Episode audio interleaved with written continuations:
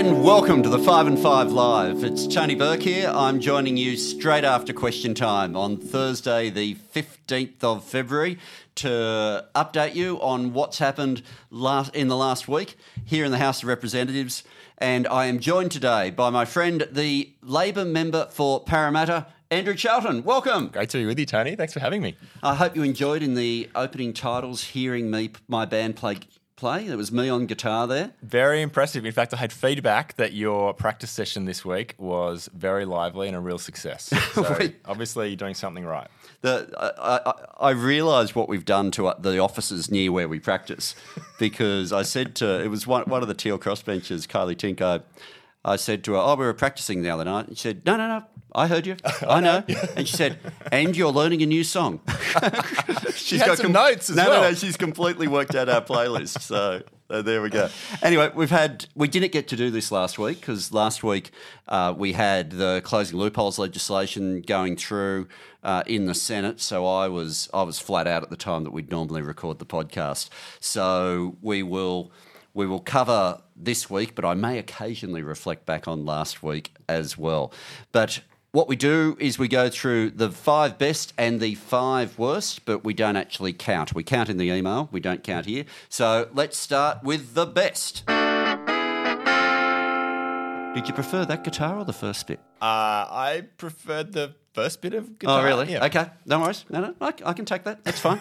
okay, so in terms of things that you you thought were some of the best moments in the Parliament this week, Andrew, where would you start?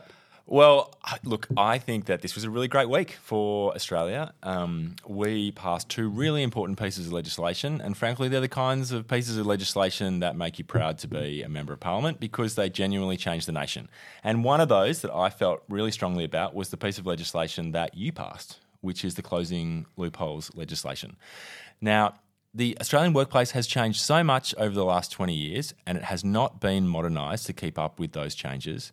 And the legislation you passed was, I think, incredibly balanced, appropriate, and necessary. And you did what many other countries have failed to do, which is really strike a balance in the gig economy, which recognises all the good things that the gig economy delivers to us, like flexibility, but builds in basic decencies, protections, uh, which we all have come to expect from jobs. Really great piece of legislation. Well, thanks, Andrew. And, and in fairness, let's uh, acknowledge that before you came to Parliament, one of the areas that you'd done research on was exactly this, dealing with the fact that gig workers don't want to be turned into employees generally. Most of them like the flexibility, but they want some minimum standards in there as well. Absolutely, and you know, people like the um, you know, there have been many workers, the TWU, many other unions have been advocating for these changes for a long time. I was one of those voices saying we should keep the best of the gig economy, but retrofit back in the things that we all appreciate as inherent in decent jobs. And this legislation, thanks to you, has just delivered that. And frankly, it's a really proud moment for our country. Thanks, Andrew. I really appreciate that. Can we deal with the second bit of legislation that has only only just gone through a few hours ago? Yeah, well, fantastic to have uh, Albanese Labor government tax cuts that are going to mean that more Australians keep more of what they earn and directly address the cost of living crisis. Mm. As you know, Tony, right across Australia, there are people hurting. They're wondering how they're going to pay the rent. They're wondering if they're going to be able to afford groceries. And so the Albanese Labor tax cuts will make a huge difference to Australians who are struggling with the cost of living. And it was a great moment just today to get those tax cuts passed. It was it was interesting having a week where we start, you know, that, that concept of wanting people to earn more and keep more of what they earn. Monday we passed the bill for people to earn more. Thursday we passed the bill for people to keep more of their more of what they earn. We voted yes both times, and we're really happy about it. The coalition voted yes once, no another time, but we're angry consistently. Whether they, I don't think they really support these tax cuts. I, I've never seen somebody support something and be simultaneously so cranky about it. I mean, it's been hilarious this week watching the opposition complain about the tax cuts from every possible angle. Only to vote for them. It's been an extraordinary display of incoherence on the part of, of the op- opposition. And as you say, the only thing they're consistent about is their anger. The uh, Ed Husic had a bit of fun at that today. We we we don't often talk about the star of Lenin in question time, but but I loved it when Ed said this. And the member for Hume, Order. boy, you've had a good week. The member for Hume, our good friend, breathlessly attacking us on Sky News, including a bizarre reference to the PM studying Marxist economics. The star of Lenin. friends, the star of Lenin goes to this man who has, who has socialised Order, the means the of overreaction. And so that's a clear reference there to to it's the member for Hume. That's Angus Taylor, uh, where the overreaction has just been extraordinary about how angry and furious he is about something, while at the same time supporting it. Angry that we've changed our position, where obviously if he's supporting it, it means he's changed his as well.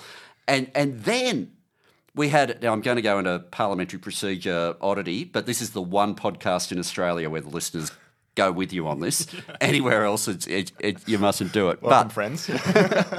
we had uh, we had amendments moved today, and I've not seen this before. Sometimes a minister's not available to move an amendment, so they've circulated, and someone else has to move it on their behalf. They might have been called home, or uh, they might be in an interview or an official event or something. Today, we had two backbenchers from the coalition, Keith Wolahan and Garth Hamilton, move resolutions, amendments to the tax bill on behalf of Angus Taylor while Angus was in the room. And there, there was a great line from the PM where he was just saying, yeah, uh, just be aware here. Yeah if someone circulates something and they're here and they're not game to move it, you're being set up. You're being set up. And Look, as a backbencher, I feel sorry for those Liberal backbenchers who took that hospital pass. I hope no one ever does that to me. No, no, no. You'll be, you'll, you'll, you'll be fine. You'll, you'll be fine. I think Jim really nailed it today. Mr. Speaker, we want more people to earn more and to keep more of what they earn. Those opposite want people working longer for less. And after all of their whimpering, Mr. Speaker, after all their whimpering and all of their Order, whinging. The That's what this boils down to, Mr. Speaker. First they rolled over, and now they want to roll back, Mr. Speaker. It was Brian Mitchell who really summarised for me uh, what Angus Taylor was up to this week, where he said to me, uh, Scott Morrison wanted to do everybody's job. Angus Taylor doesn't even want to do his own. well, I mean, Angus Taylor is on a pretty tough wicket because he has continually forecast doom and gloom for the Australian economy when you were putting through the last chance, the last tranche of workplace reforms, he said it was going to kill jobs and lift unemployment. And in fact, we've had an absolute jobs boom in that time. Angus he, Taylor, he was actually calm compared to Michaelia Cash. Michaelia, Michaelia told it up again. He was the moderate one in that conversation. But he has to deal with the fact that Labor has delivered first budget surplus in 15 years, record low levels of unemployment, record high levels of the ASX in your portfolio, a jobs boom, fastest wage growth in 15 years. So I don't envy Angus Taylor having to having to phase into that as the uh, shadow treasurer. Okay, look, let's move on from the legislation because on Tuesday it was the 16th anniversary of the national apology to the the stolen generation. It's been you know, a feature each year that we we always acknowledge this, and I, I think you know speech from the PM really important, and then uh, there there is something there is something about Linda Burney uh, that just brings an an authority to what needs to be done. Yeah, she has a great moral authority that I think resonates right across Australia. And it's terrific to do this annual recognition of the apology. It was such a seminal moment in Australian history when it was delivered back in 2008. And it also has a very practical purpose of reminding us of the progress that we've made and the progress that we still have to make to support our Indigenous brothers and sisters. 16 years ago, one word changed our country forever sorry. It was not about guilt or blame, it was about facing up to the true history of this nation. Above all, it was about people people like the stolen generation survivors and their families who join us today. As we reflect on the, one of the most tragic, brutal, and damaging chapters of Australia's story. The shadow of this history is cast long and falls not only on, on those who were taken, through the, but through the intergenerational trauma that was unleashed in our families and communities. To those from the stolen generations and your families, I acknowledge your strength, your courage, and your resilience. The other thing that happened this week was there was a fair bit going on about Peter Dutton's record. Peter Dutton's record in health and Peter Dutton's record in home affairs. Uh, Mark Butler uh, made this great reference that to describe the decade of decline in health without mentioning Peter Dutton would be like. Like speaking about the Super Bowl without mentioning Taylor Swift, Mr. Speaker. Taylor Swift was always going to feature in Parliament this week. I think. I think it's going to be. I think it's going to be difficult to get into many conversations without Taylor coming up at the moment.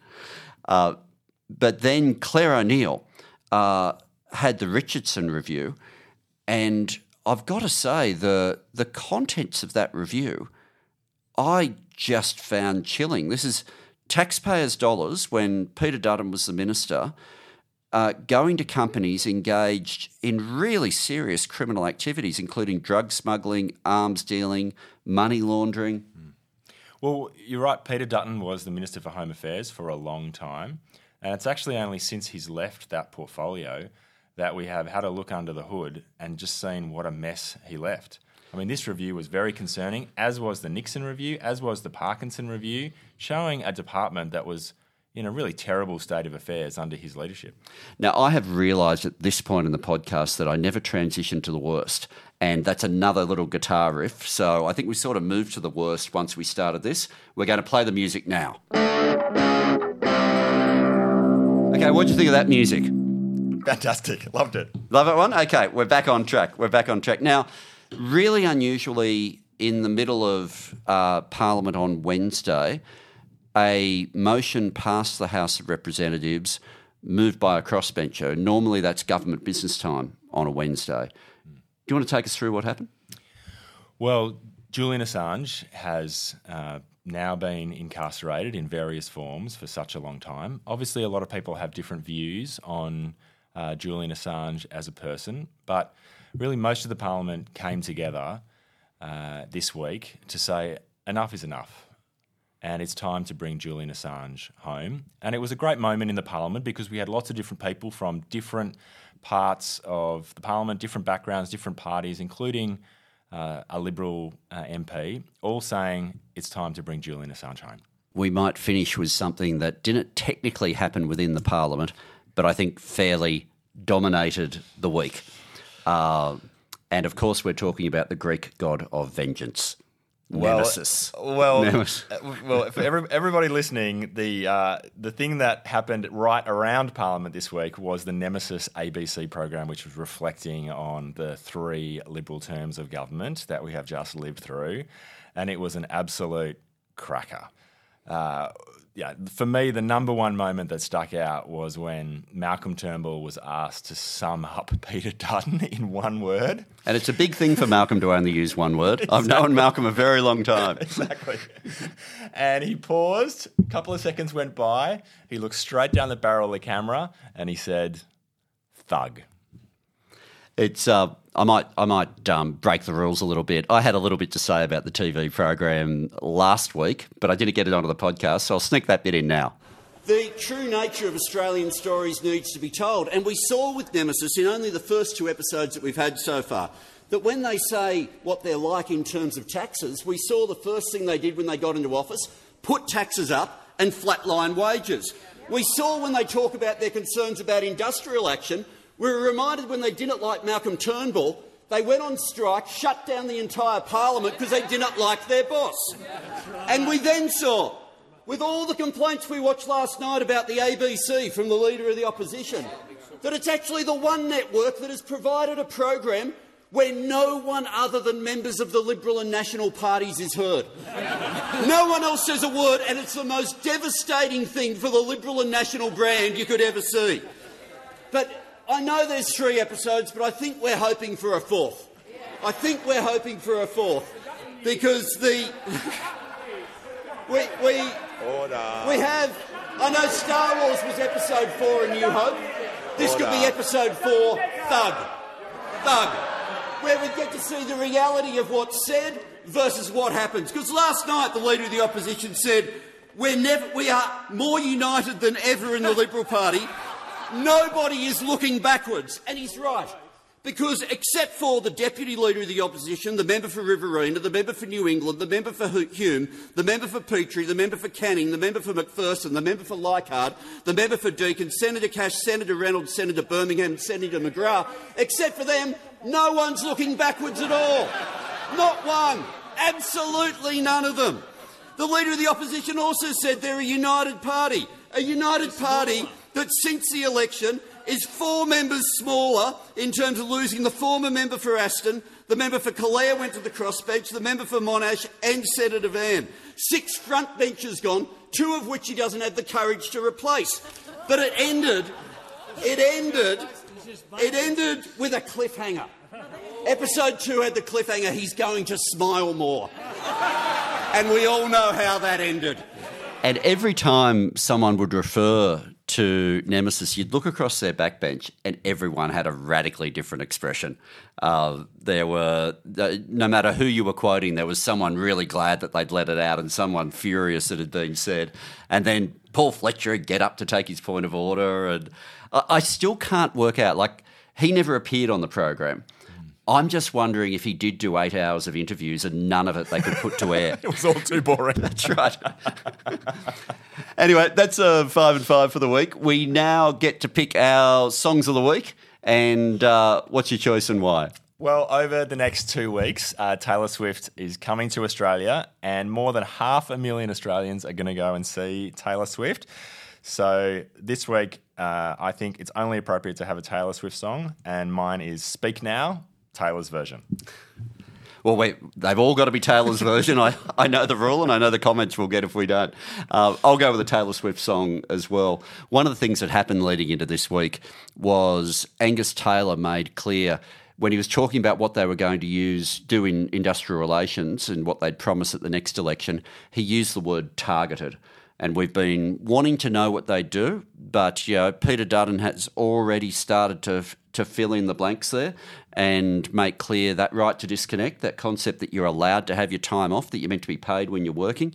Uh, they've already said they want to reverse that, but there'll be more that they'll come after wages, they'll come after job security. Uh, they have opposed very loudly the tax cuts, the changes to wages. And so, for all of that, as they start to fill in the blank space, Taylor Swift, blank space. But once again, it's got to be Taylor's version. Absolutely. I don't. I don't want to get in trouble for anyone.